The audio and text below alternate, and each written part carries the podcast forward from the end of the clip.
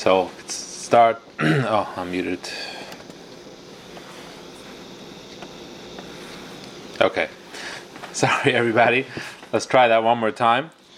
This week is Parshas Kisavai, and we're going to be learning Hilchas Sukkah, as we said, and Mirza Shem will continue to, into next week as well.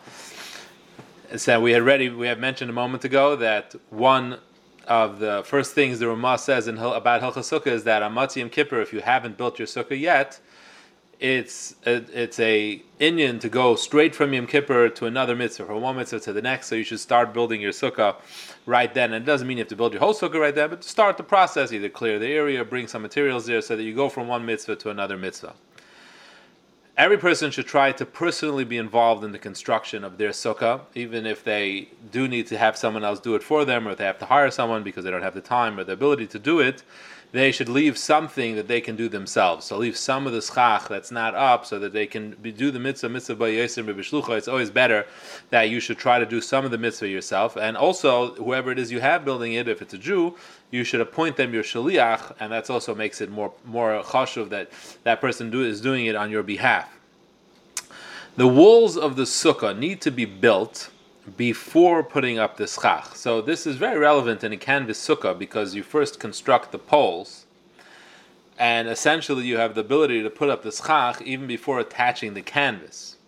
And you're not supposed to do that. You have to first attach the canvas and then put up the schach. Not only should you first attach the canvas, you should ideally do the whole process, which is the straps or uh, lattice, whatever it is you use to reinforce the walls to make it more halachically acceptable, which I'll mention in a moment, all those should be done before you put up the schach. Now, if during Sukkot, for whatever reason, the walls fall down, and you have to then re-attach uh, the walls, even though the schach stayed up the whole time, so it turns out that kind of retroactively you are um, having the the schacha before the walls, that's fine. Being that initially it was put up properly, walls first, then schach, so even if it falls in the middle, that's okay.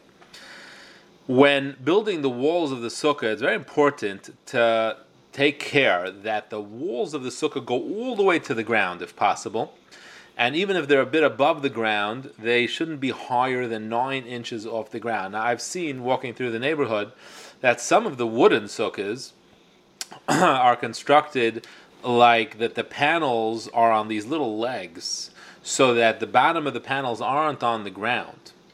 And when you do that, uh, you have to make sure it's less than nine inches from the ground, or else there can't be a mechitza. Mechitza can't start more than a wall of a sukkah can't start more than nine inches from the ground. Likewise, if you're using a porch gate as one of your walls, you have to make sure many porch gates have this this gap under the gate to the bottom of the porch, and you have to make sure that gap isn't too large, isn't more than nine inches.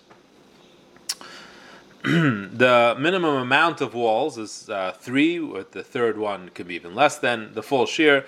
But customarily, we try to make a sukkah out of four walls. That's the minhag, to make a four wall sukkah if possible. But of course, it is kosher with three walls, and you can use the walls of the house um, for a sukkah or the gate of the porch, exact for just as long as you're careful about what I mentioned before, that it shouldn't start higher than nine inches from the ground. Now, wall height should be no less than 40 inches. 40 inches is 10 tefachim lahachmir, so you should make sure your wall height is 10 tefachim high. Uh, again, typically we make a full wall, but let's say in a canvas sukkah where you're using the canvas as the walls of your sukkah and you're reinforcing it with either either a lattice or with the with straps, make sure that they reach up to 40 inches because that's the lacham shiur of a wall of a sukkah, and also make sure that they don't begin higher than nine inches from the ground. And I do suggest that anybody who has a canvas sukkah should be using these straps or using a lattice to reinforce it because there's a halachic question about the canvas sukkahs because the walls shake. In other words, essentially, canvas is fine. There's no halacha what you have to use uh, for walls of a sukkah. It can be made out of anything. The problem with canvas is that it sways in the wind, and can hold that that is not kosher for walls if it moves around. So if you have these straps that reinforce it, or the straps themselves are lavud, so then you take care of that problem. So that's why it's a good thing to either get a lattice, a lattice itself could be a wall, or having these straps, and both of those can, I mean, you, you get them often when you buy a sukkah, but you can also buy them individually. In any, in any um, hardware store like Home Depot or, or such, they sell them. When putting up the schach, we don't put the schach directly on the metal poles which support them because that's called maimid bedavra mekabel tuma, meaning that the thing that's directly supporting the schach shouldn't be like metal, which is mekabel tuma, or a vessel. Uh, I guess a broomstick, which is also mekabel tuma. It needs to be something which of wood, like a, typically a beam, a two by four, or a one by two, or a two by two, etc. One of those that are not mekabel tuma. Now, the ideal way to do this, really, is like this that if you have your metal poles going in this direction, the wooden poles should be going perpendicular to the metal poles. That's really the ideal way to do it. Now, many people don't do it that way, and what they do is they just tie the wooden poles to the metal poles. And that's not as good because then it's like almost bottled to the metal poles, but it is kosher. If you do that, it is kosher, but it's not the ideal way. If you're able to, you should do it the other way around. You should have your wooden poles going perpendicular to your metal poles, and then the schach is on top of that. So then the schach is supported by the wooden poles, and the wooden poles by the metal poles, which is then what we call maimid de maimid. It's the the thing actually supporting the schach is wood, and the thing supporting the support is metal, and that's okay. Now, if you want to secure your schach so that it doesn't blow off in the storm or roll off, if you have uh, if you have the mats, so you want to tie it down. You want to tie it down either with string or with a plastic zip tied. That also is a problem of maimid because it's the same problem. If what's keeping the schach in place is something which is doesn't grow from the ground or it's not makabel tumah like a zip tie or a string, uh, that's that's just the same as if it's sitting on metal. So that depends if the only reason you're tying it down is because you're not worried about a typical storm, you know it'll stay in place for a typical storm, typical windy day, it'll be fine.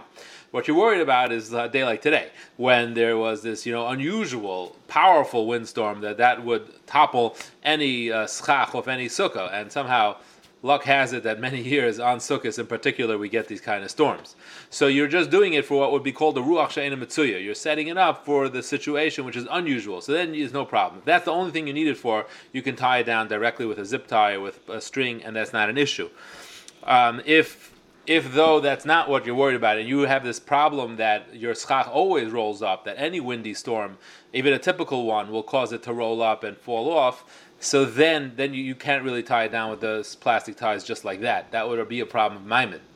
What you need to do in that case is rather get two by fours, which you put on top of your schach. So get these beams, which you'll put on top of your schach, and that will hold down your schach and then you can reinforce that. You can tie the beams to something else with the wooden with the plastic tie. You can screw the beams into the sukkah itself, and etc. But the main thing that's holding down your schach are those wooden beams. So again, if you need the wooden the ties because otherwise your schach has this tendency to fly off even in a regular storm, then you need to uh, that you can't just tie it down with those ties. You have to put a two by four on it as its chief form of support, and then you can tie that uh, should your schach actually get blown off in uh, on Sukkot? So if let's say it gets partially blown off, which is what typically happens, so as long as the amount of schach that's remaining has a sufficient shiur, it's kosher, which means the amount of schach that's remaining has to have three walls around it. So there has to be three walls around that part of the schach where the schach still is uh, is is existent, and there has to be at least two and a half feet and by two and a half feet worth of schach uh, in one place, and then you can eat there. Now, a lot of times what happens is is that the schach blows off, and then the wind blows it back on.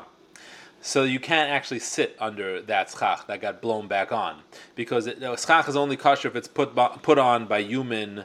Uh, by, by, by, a human, it can't be put on on its own. So um, if it gets put on by itself, it's a problem. So if the schach um, blew off, and then blew back on, you can't sit under that part. And on Chol Hamoed, you have to roll it and roll it back. You could ask, even on Yantiv, you could ask a non-Jew to roll your schach back on as long as part, part of it is still on. You can have a non-Jew put it back on for you. That's allowed. Mirza Hashem, next week we'll talk a little bit more about when you have an overhang, um, if that's a problem, and we'll also discuss we'll also discuss uh, different kinds of mats, and we'll talk about decorations also on Mirza Hashem.